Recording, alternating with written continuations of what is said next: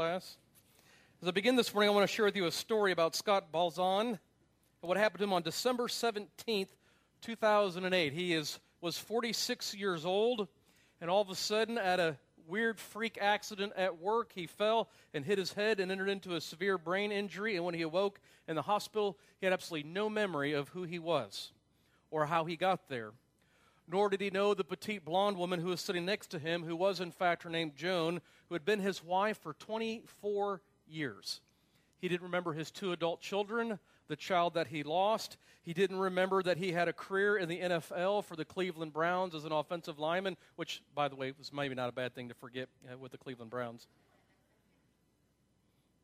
When he awoke from his freak accident, he was diagnosed with a severe retrograde amnesia that caused him to forget everything. And what I mean by that, what made this so tragic and so terrible was not only did he not have any memory of who he was, he had no memory of anything. He didn't understand even the concepts of husband and wife and father and having a child and even the most basic survival behaviors. He had to relearn everything, everything. And in the darkness and in the depression and in the just the fear just that overcomes you, not knowing where you're at, who you are, who you're with, those sorts of things his wife Joan said that he couldn't sleep and he'd become obsessed with television. Just the whole idea of television. He'd watch TV all of the time and would try to mimic characters that he saw on television, not knowing what else to do. And one day, his wife Joan was with one of her best friends, and her best friend asked her, What happens if he doesn't fall in love with you again? And the thought just overwhelmed her in terms of just sadness of not only the situation going on, but that tragic thought of, yeah, what happens if my husband of 24 years in the end doesn't love me? So she, she, she, she cried all the time. Like she cried just in the shower, she cried in the car. She would park in a parking lot and just cry and scream. Thought anyone who saw her would think that she was crazy. But can you imagine the complete devastation to know that your spouse of many years in one tragic moment had all that wiped away? Not a single memory. He doesn't know who you are. He doesn't know your name. He doesn't remember being married to you. No wedding day, no dating, nothing. You are a complete and total stranger in his mind. What do you do? Do you do you flee? Do you stay? Do you work it out?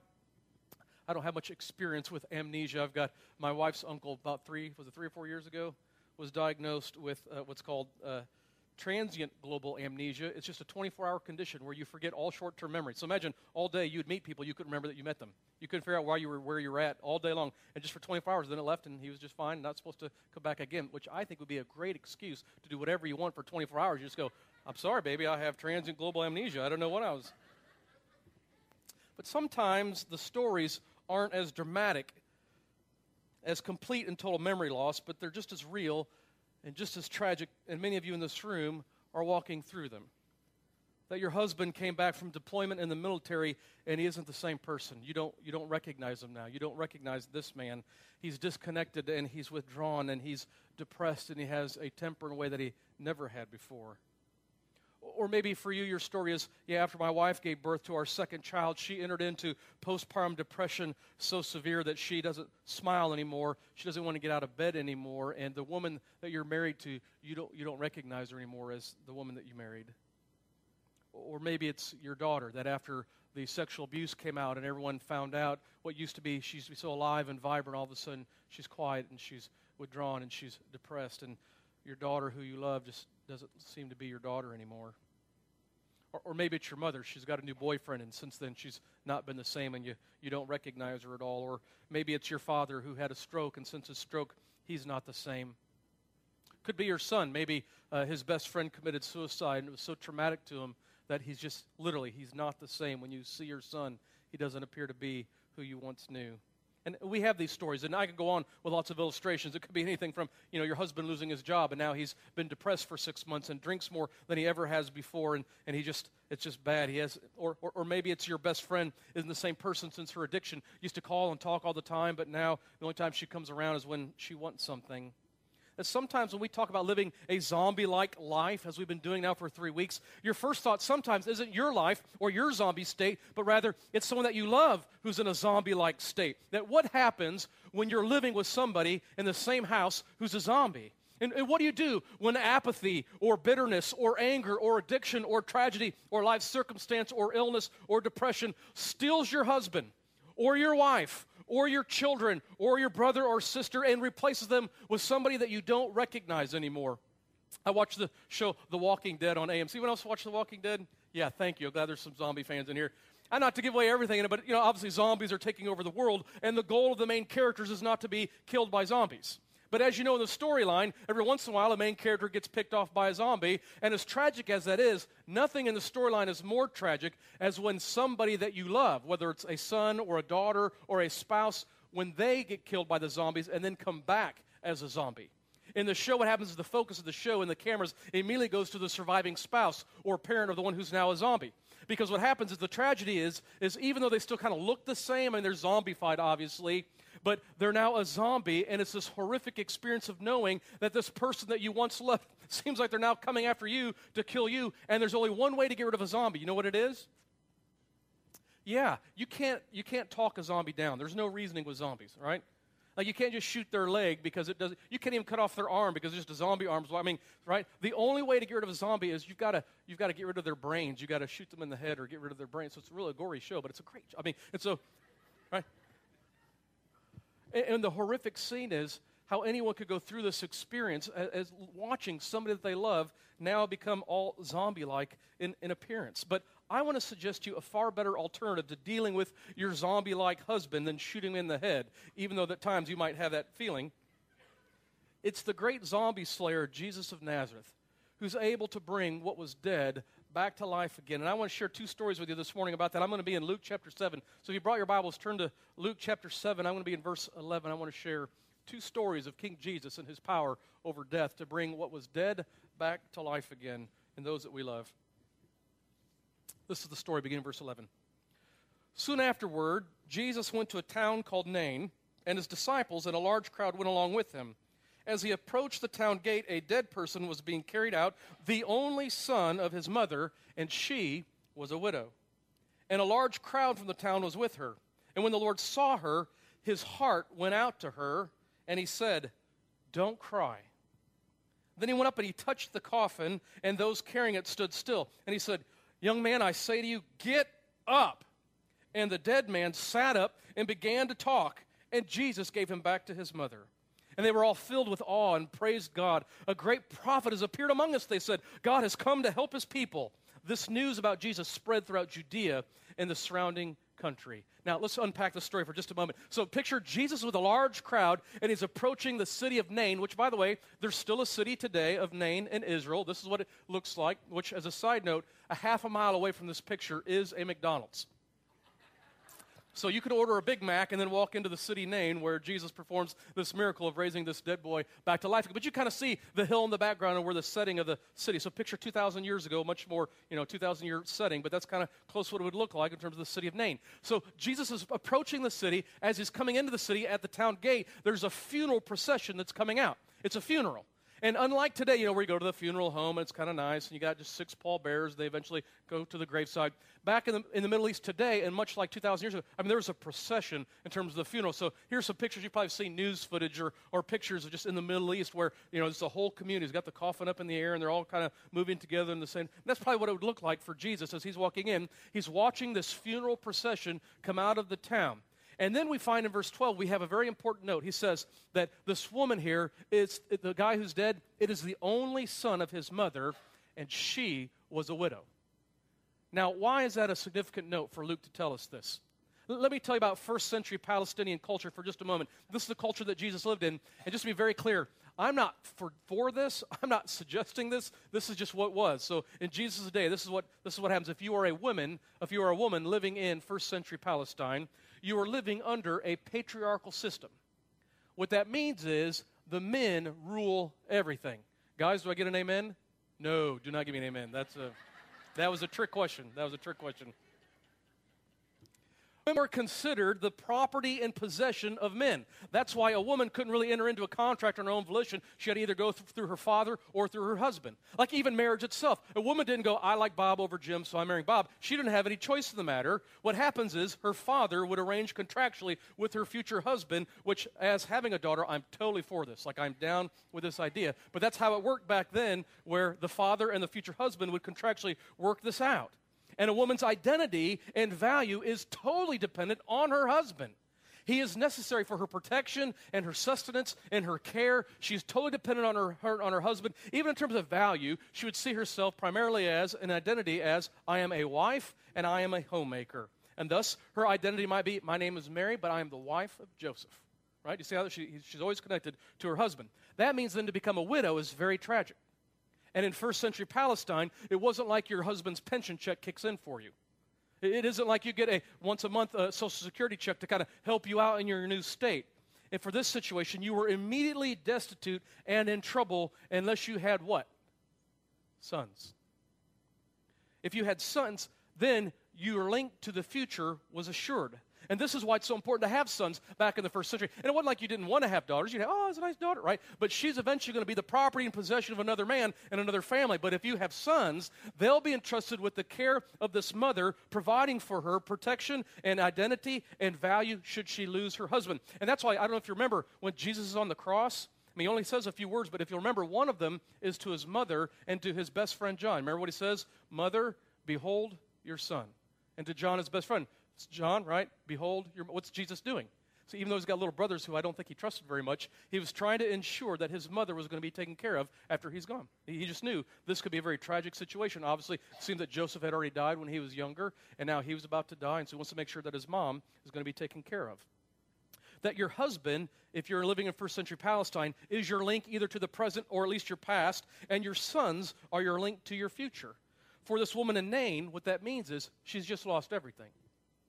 And that's why this story is so tragic, because sometimes we miss it in our modern times. But she is a widow, and now she has no sons. I'm telling you, if you whisper that in the first century, it will be met with a horrific gasp. Oh, that's terrible. And what happens in verse 13, we find Jesus sees this woman, and it tells us, listen, his heart went out to her. His heart went out to her. I think this is amazing. I think this is amazing about Jesus. I mean, he's a busy man. Remember, he's got crowds all around him. People are following him, his disciples around him. He is a busy man. He's got a lot of kingdom tasks to take up, and he's got everything uh, around him, and he's the center of attention wherever he goes. And yet, the center of his attention is on this woman who is hurting and is in pain. Isn't that amazing? He's the center of attention wherever he goes, but the center of his attention is on this poor woman who is a widow who's just lost her only son. And for those of you who feel like you're in the midst of losing everything because of the state of either your spouse or maybe your child or maybe a brother or sister, I want you to know that you are at the center of Jesus' attention that he's not too busy to, to, to, see or to care or to not have his heart go out to you. And what we see here is just the, the heart of God manifests in Jesus, that when he sees this woman, he knows and his heart is moved. So Jesus goes up in the story here to the woman. It's a widow, mind you, who just lost her only son, and he says this, right? This is like, think of time of grief, the best things to say, what not to say. And Jesus says this Don't cry. Okay, of all the most ridiculous things to say to somebody who's in this situation, Jesus just said it. Don't cry. Really? To a woman who is a widow who just lost her only son, don't cry. Are you kidding me? If I'm the brother in the situation next to this woman, like we're at the funeral procession, and some bozo walks up to my sister and says, in the midst of this, don't cry, I'm telling you, I'm going to want to knock his lights out. I mean, imagine if your sister had lost her husband and then lost her only child, and some guest at the visitation walks up, and when he sees your sister, oh, don't cry. I mean, you're just like, good grief. And to make matters worse, Jesus walks up to the coffin. In and of itself, this is a bold move, and he touches it. And it stops the entire procession. Again, if I'm the brother, I'm thinking, dude, I don't know what you're doing here. And Jesus says this Young man, I say to you, get up. Again, I don't know the timeline here. Like, when Jesus says this, how much time elapses? Is it five seconds? Is it, but I'm telling you, it's the most awkward, nervous, tension filled moments ever of, oh my goodness, what's going to happen? Right? And so all of a sudden, it says the dead man sits up and he begins to talk. He's a talker. what do you say after you get raised from the dead? Like, what's up? Oh, my mind, that's what happens. I'm immediately curious as to what he says. What's the first thing you say that comes out of your mouth when Jesus raises you from the dead? It's like, what the? I mean, what? what, what Hey, it's a party. Why am I in a coffin? I mean, what's a. No one here knows CPR because it would have been very helpful yesterday. I mean, what? I don't know. And then it says, Jesus gave him back to his mother. And what's interesting about this story is the focus on the entire story. I mean, it's on Jesus. He's the primary character, but really, beyond Jesus, the focus of the story is on the woman. It, it isn't even on the dead son. He's like a secondary character. We don't know the boy's name. We don't know the circumstances of his death, which is strange because usually that's the first thing you want to know. So and so died. Oh, what happened? We don't even know. Luke doesn't. That's not the point. It's not about the dead boy, it's about his mother. And so, what happens in the story? The focus of the story is on the mother. We know her status in life, and we know that Jesus' heart goes out to who? To her, not to the dead boy. And when he raises the boy back to life, who does he give, her to, give him to? To her, the mother. And see, this is amazing about Jesus' heart as it moves towards. Listen, when we have people in our life that we love, that are in trouble, that seem like they're zombie like, that are in those dead places, that moves the heart of Jesus. He sees that and it moves his heart. And then what you see next in verse 16 and 17 is, is when the word got out about this situation, I mean, everyone was, I mean, they're praising God and um, God is help, here to help his people. And just as a side note, this is what we want for the Living Stones Church. These are the stories that we want. Yeah, I, I mean, my, my, my husband used to be this and used to be like this. And when he met Jesus, he became this.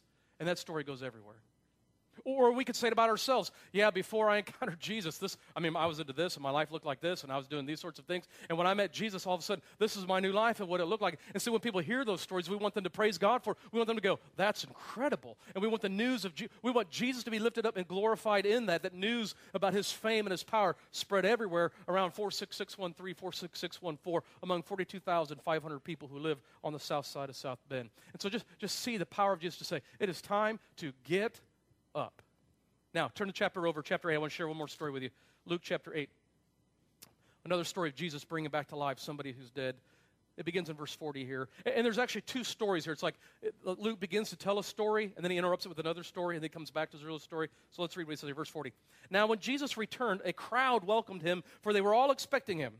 And then a man named Jairus, a ruler of the synagogue, came and fell at Jesus' feet, pleading with him to come to his house because his only daughter, a girl of about 12, was dying.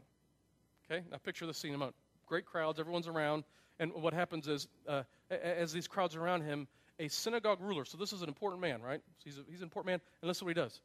He falls to the feet of Jesus. The synagogue ruler falls to the feet of Jesus because he's got a 12 year old daughter who is sick and who's dying. And so what happens is he's going to beg Jesus to come back because uh, he's uh, to come back to heal his daughter. It says this verse, in verse 42 because his only daughter, a girl about 12, was dying. As Jesus was on his way, the crowds almost crushed him. And a woman who was there had been subject to bleeding for 12 years. This is the second story coming in here. For 12 years, and no one could heal her. So she came up behind him and touched the edge of his cloak, and immediately her bleeding stopped. Verse 45 Who touched me? Jesus said. Then they all denied, when they all denied it, Peter said, Master, look, the people are crowding and pressing against you. I mean, there's so many people like it's crushing Jesus, and he wants to know who touched you. It could, be, it could be anybody. There's people all over the place. But Jesus says in verse 46, No, someone touched me. I know that power's gone out from me. Which, what does that feel like? No, I felt something. Somebody touched me.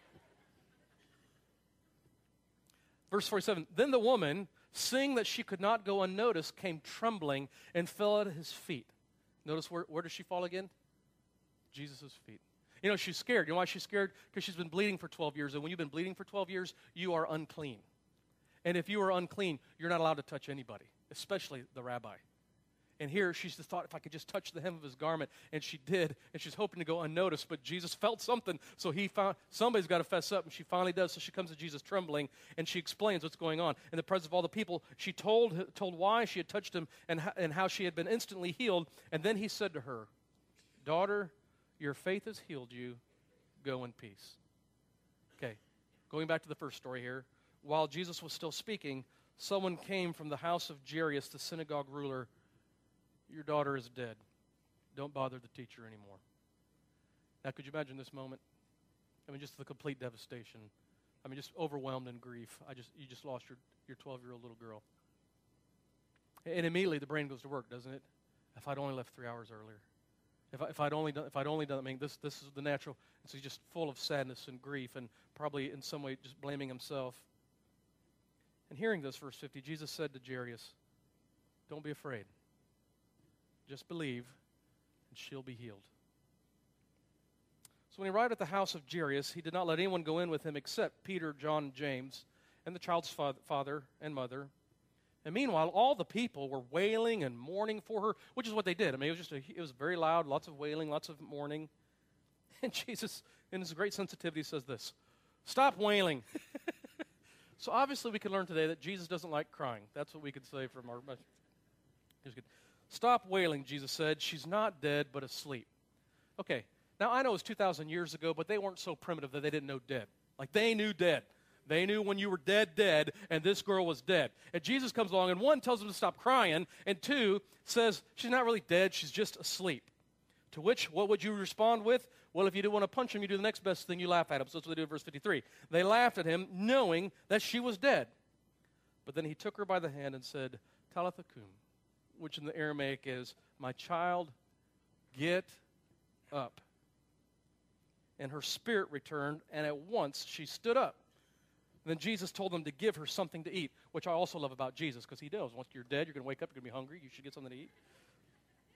Her parents were astonished, but he ordered them not to tell anyone what had happened. Now, I don't remember with Lazarus, after Jesus raised Lazarus from the dead, everyone wanted to kill him. So Jesus said, let's, not, let's keep this on the down low for a little bit and not tell anybody yet. But it's interesting to me as we walk through this text how many times, I mean, and we saw this even last week. Remember, remember last week we talked about Martha and Mary's response to Jesus about, about Lazarus? What does Mary do when she sees Jesus? She falls to his feet. If you had only been here. Right? Uh, Jairus, when, when he comes to encounter Jesus, what, what does he do? He falls to his feet. Please come back and heal my daughter. The woman who'd been bleeding for 12 years who was healed, what does she do? She falls to the feet of Jesus. I mean, there's just something about falling to the feet of Jesus and asking him to come back and heal my whatever, to fix whoever it is, to those dead places in our life that need to be brought back to life again. And so what you see over and over again in this refrain is falling at the feet of Jesus and asking him to bring power back to those that we love. That sometimes the most important stories of resurrection aren't even your personal story, but the one that happened for a person in your life that you love. And I want to say to every parent here who I know, for years now, you've been praying faithfully that your daughter or your son would turn back and know God again. And by all the evidence, you can't tell that these prayers are going anywhere. It's not even going beyond your ceiling, that there's no evidence that's happening. I'm telling don't give up. I just remain steadfast and faithful to fall to the feet of Jesus and ask Him to bring your child from death to life. And I want to tell every spouse who's looking at their wife or their husband and feel that they've lost them to whatever depression, to traumatic experience, whatever it is to, to fall to the feet of Jesus and ask Him to raise your spouse from the dead. And I want to tell every child who's sad because their parent is addicted to drugs or is just absent in their life that Jesus is able to raise your mom back from the dead state that she's in. That right now, if you have someone in your life that you feel you've lost and need to come back, to fall at the feet of Jesus and ask. And ask for Jesus to call out to your loved one and say, It is time to get up to not lose heart and to, to not lose hope and no matter how dark it seems, to stand in faith. And sometimes it's about stoking that faith that's in you to hang on to the promises of God that we know the Bible tells us that in Jesus, all of God's promises are a yes. And then we want to speak life back into the dead and to speak it out loud. And listen, I mean this. Like, it might be just for us to prophesy over our children a new word, a living word, something that God has in store for them that they don't even see, to just say it out loud. That if you have to, to say, listen, drugs will not have my son. Jesus will have my son, and to prophesy that drugs will not have him in bondage, but Jesus will free him from his addiction. And just rebuke drugs in the name of Jesus and call on the Spirit of the living God to take residency in your son that he might have new life and if it's depression that's choking your wife to death, then just rebuke it in the name of Jesus and prophesy something better. In the place of sadness and grief and despair, there's going to be hope and joy and laughter. And we prophesy a new word. And I know, even if it looks dark and right now it looks like it's nothing but death, like bones everywhere scattered that we can prophesy a new word that says, oh no, these bones can come back to life again. And this is even in our word. We know that we have power in, in the tongue to be able to speak life and to prophesy. And so you've got a story in Ezekiel, the prophet Ezekiel, chapter 37, where God knows it looks dead. I mean, when he looks at Israel, it looks like nothing but dead, dry bones. And what does he say to Ezekiel? Prophesy over those bones a new word from God. And so this is what it says in Ezekiel 37, verse 1 The hand of the Lord was upon me, and he brought me out out by the Spirit of the Lord and set me in the middle of a valley, and it was full of bones. And he led me back and forth among them, and I saw a great many bones on the floor of the valley, bones that were very dry. This might be where you're at. I'm looking around, and it's nothing but death here. And it's not just seeming like there's bones here. These are very dry bones, which means this feels so beyond hope, and, and it feels impossible. And so, verse 3, he asked me, Son of man, can these bones live? I said, O sovereign Lord, you alone know. And then he said to me, Prophesy to these bones and say to them, Dry bones, hear the word of the Lord. This is what the sovereign Lord says to these bones I will make breath enter you, and you will come to life. I will attach tendons to you and make flesh come upon you and cover you with skin. I'll put breath in you, and you will come to life, and then you will know that I am the Lord. And so I prophesied as I was commanded, and as I was prophesying, there was a noise. It was like a rattling sound, and the bones came together, bone to bone, the toe bone connected to the shin bone. Okay, right? And I looked, and tendons and flesh appeared on them, and skin covered them, but there was no breath in them. But then he said to me, Prophesy to the breath. Prophesy, Son of Man, and say to it, This is what the sovereign Lord says Come from the four winds, O breath, and breathe into these slain that they may live. And so I prophesied as he commanded me, and breath entered them. They came to life and stood up on their feet, a vast army. And then he said to me, Son of man, these bones are the whole house of Israel. They say, Our bones are dried up, and our hope is gone. We're cut off. Therefore, prophesy. And say to them, this is what the sovereign Lord says Oh, my people, listen to this, listen to this. I am going to open your graves and bring you up from them, and I will bring you back to the land of Israel. Then you, my people, will know that I am the Lord. When I open your graves and bring you up from them, I will put my spirit in you, and you will live. And I will settle you in your own land. Then you will know that I, the Lord, have spoken, and I have done it, declares the Lord. This just might be where we're at. This looks like there's nothing but death, and God says, Well, then speak a new word. Speak a word of life. Prophesy over those dead places. It might be that we just prophesy over those that we love to say, oh no, not anymore. You're coming out of this grave and you're going to live. And even if you can't see it now, and, given the story that you're living in, I, that's understandable, but there's power in your words and use them for God's glory. We know Proverbs 18 21 tells us the tongue has the power of life and death. So let's use it for life.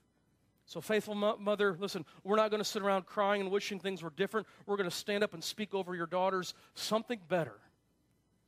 And, faithful father, that, that's enough with wringing your hands and sitting in frustration and being at your wits' end, not knowing what to do. We're going to stand up in the name of Jesus. We're going to prophesy something better over our sons. We belong to Jesus. And death itself quakes at the name of Jesus. So, in the face of death, we speak life, we speak Jesus. No more zombies here we found the cure in Jesus, who is the King from Nazareth. Amen? Let's stand together.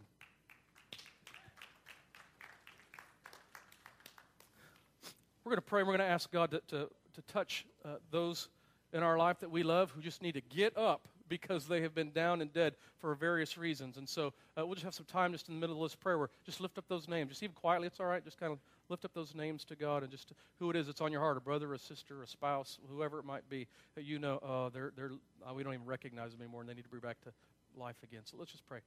Father, we come to you and are grateful that you are a God of life. That you are God, you could speak life into existence out of nothing, which is the power of your word. And so there's nothing going on in our lives that's too complicated for you that's beyond your ability. There's nothing that's going on that, that somehow that your power is not able to make anew. And so we come to you and, and we call on you, the God of life, to bring life to those that we love, that, that we feel the effects of people that we love when we see that they're not okay and that they're hurting and they're suffering and that in some way it feels like they're dead inside. And so, Father, we lift up these names to you and just pray, would you speak life back into them and, and call them to get up and to live once again.